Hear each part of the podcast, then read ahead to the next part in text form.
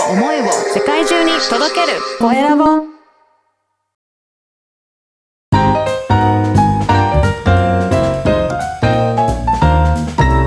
ポッドキャストの配信で人生が変わる。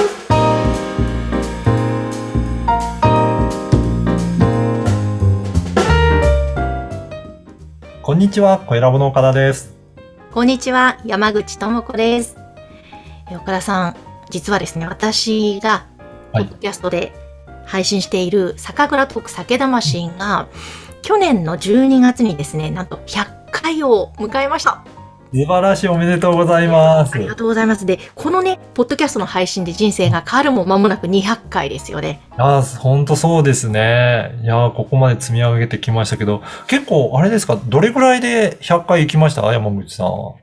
私はですね、2020年の6月から配信したので、1年と3ヶ月もうちょっと。はいぐらいで。はい、ぐらいですかね。じゃあ、週1回よりも多いぐらいのペースで配信されてるってことですか、えーとですね、週に1回の時もあれば、週に2回の時もあれば、ちょっとその都度ランダムだったんですけれども、んはい。ああ、本当にね、あの、週1回だと1年で50ちょっとなので、あ、確かに。ね、2年近くかかると思うんですが、それよりも早いペースで達成されてるので、そうですね。本当に重ねがすごいですね。いやー、やっぱり嬉しいですね。100回という霧のいいところまで来たぞという。いいですね。結構何人もあれですか、じゃあ酒蔵さんの方に出演いただいてて、結構いろんな出会いも増えてきたんじゃないですかね。増えてきました。あの、酒蔵さんはですね、えー、もう16蔵、17蔵ぐらいでしょうかね。おで、まあ、一つの蔵を4回とか5回に分けて配信していて、で、さらにですね、ここから折り返し地点といいますか、1回取材した酒蔵さんにもう1回インタビューをお願いして、さらにその先進化している話を聞いたりっていうことで、割と交流がまたさらに深まっていってるところがまた嬉しいですね。いいですね。やっぱりそんな感じで継続してると、まあ、その先にどうなったかというのもお話できますし、そこから紹介がいただいて、また人脈が広がったりとかすると思うんですよね。はい。この番組でも結構これだけ継続してると、私もいろんな方とお話、あの、お会いしてお話しするときに、なんか実は聞いてましたみたいなか方もたまにいらっしゃって、すごく嬉しいですね。いや、私も遭遇しますよ。岡田さんのあの番組ですか？聞いてるんですよ。す初回からずっと聞き直して、フはいァンですっていう方、何人かですね、話しました、私も。ああ、こうやってやっぱり配信を継続してるっていうのはこういうことがあるのでう、んすごくメリットは大きいなと思いますね。いや、本当ですね。まさに今日のテーマ、その継続配信するメリットですもんね、お話しする。そうですね。あのー実はですね、このポッドキャスト、えー10回継続してる番組っていうのが、30数パーセントぐらいしかないんですよ。わあ、少ないですね。ほとんど60何パーセントが10回未満で、おえー終わってるとか、そこで、えー更新が止まってる、まだそこまで達してないっていう番組がほとんどっていうことなので、ええもったいないですね。だから逆に言うとそれだけ継続してる番組はもう本当ごくわずかなので、やっぱりポッドキャストの中では目立った存在になりやすいんですよね。ああ、そういうことですね。なので、本当に継続して100回とか200回とか、あの、続けるだけでもすごく価値は出てくると思います。うん。なるほど。じゃあ、本当に継続配信することで、その、ポッドキャストでも目立つし、はいやっぱりそうすることでリスナーの方も継続して聞いてくださるし。ね。聞いてもらいやすいですし、あと、まあ、私の番組なんかもそうですけど、最初に第何回っていう風な番号をつけてたりすると、そこがすごく大きな数があれば、あ、これすごい番組なんだなって、そこだけでも凄さを表現できるのかなと思いますよね。そうですね。本当だ。あとやっぱり継続配信することで、さっきおっしゃってたように人脈も広がるし、また新たな広がりがどんどんどんどん生まれてるなというふうにも思うので、そうですね。いうん。や、実はあの、もう一つ私やってる経営者の志は、出演者300人達成して、おおはい。すごいですね。今年の1月1日で300人迎えましたね。ええそうなんですね。それはね。300人のつまり経営者の方にご出演いただいたということですよね。だから、本当にその、け出演していただいた経営者とのつながりも、人脈もすごく広がってますし、で、さらに出演いただいた方からご紹介もいただくっていうような流れも出てきて、さらに出たいっていう人がいるから、もうどんどんどんどん今はいろんなつながりが増えていって、人脈が増えていって、で、番組の発信も今どんどん新たな番組がどんどん生み出されてるんですけど、そういったご縁から生まれてくる番組が増えてますね。そうだそうだ、経営者の志に出演して、あ、ポッドキャストの配信面白いですねって言って自分の番組持ちたいっていう方、続出されてますもんね。山口さんにもいろいろご協力いただいてインタビューね、今はい、数も。だいぶ増えてきてますもんね。ねえ、本当に。いや、だから、ポッドキャストのまず魅力を知っていただく一つのきっかけにもなりますよね。そうですね。はい。なので、あの、自分の人脈を広げたいなとか、あとは、こうやってるっていうのをしっかり示すためにも、こうやって継続して発信していただければなと思いますので。はい。本当にそれだけ情報量がストックされていけば、お客様の信頼にもまたつながりますもんね。ねはい。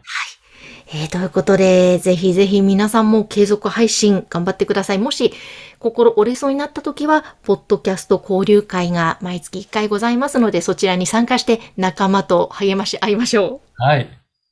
今日は継続配信するメリットご紹介しました。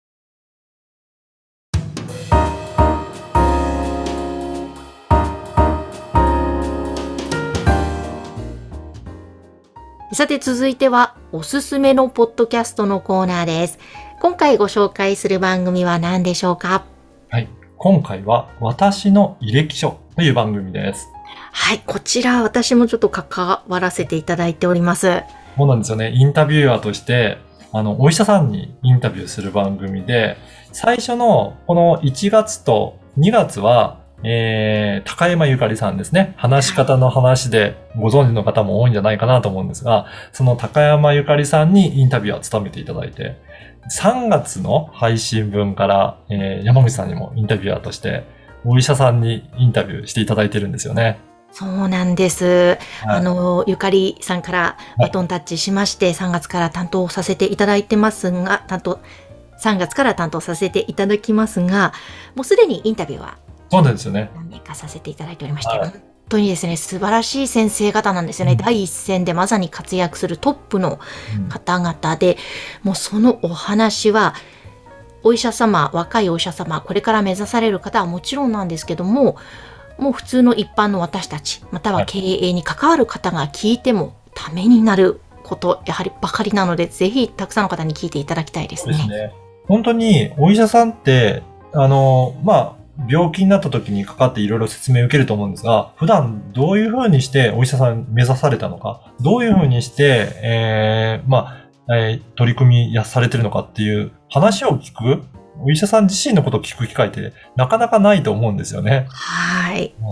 そういったお話がいろいろ聞けて、で、しかも結構幼少期の頃からのお話も伺ってるんですよね。そうなんですよね。幼少期どんなお子さんだったか、どんなことで遊んでたか、または勉強はどうだったか、なぜお医者さんをじゃあ目指されたのか、本当に人それぞれストーリーが違っていて、まだ皆さんこう、本当人間味あふれると言いますか、なお医者さんっていうとね、こう、やっぱりいつも診察でちゃちゃっと話すだけのイメージがあったので、でもちゃんとこうお話しすると、やっぱりこう、なんだろう、あったかいもの、熱いものを持ってらっしゃるなというのもありますよね。で、私も、あの、収録の時に、えー同行させていただいて、いろいろ対応させていただくんですけど、あの、結構、もう、外科医のお医者さんだったら、手術が好きとか、もう、その、やること自体が好きっていう方がすごく多いんだなって思いましたね。そうなんですよ。手術をしているときはノンストレスですっていう方、もうすでに何人かいらっしゃいましたよね。同じコメントをまた聞いたみたいな。そうですよね。だから、あの、もう毎日毎日手術ってめちゃくちゃ大変で、重労働じゃないかなっていうふうに思いがちなんですけどう、んやってる時が一番いいっていうね。そうだ逆に休みの時が苦痛ですっておっしゃっててびっくりしたんですけどそ。れぐらいね、それぐらい皆さん、やっぱりおお仕事のと時の方がもう自然体でいらっしゃるぐらい、もうそのお仕事が大好きなんだなって。それすごいことですよね。ままさに転職ですよね。転職ですよね、本当に。うん。いやー、本当そういったお話がいろいろ聞けるので、はい。ぜひチャンネル登録して聞いていただきたいなと思います。ぜひ皆さん聞いてください。えー今日は私の履歴書、こちらの番組をご紹介しました。えさて、皆様からのご感想、ご質問もお待ちしております。LINE 公式アカウントで受け付けています。説明文に記載の URL から登録をしてメッセージお送りください。岡田さん、ありがとうございました。ありがとうございました。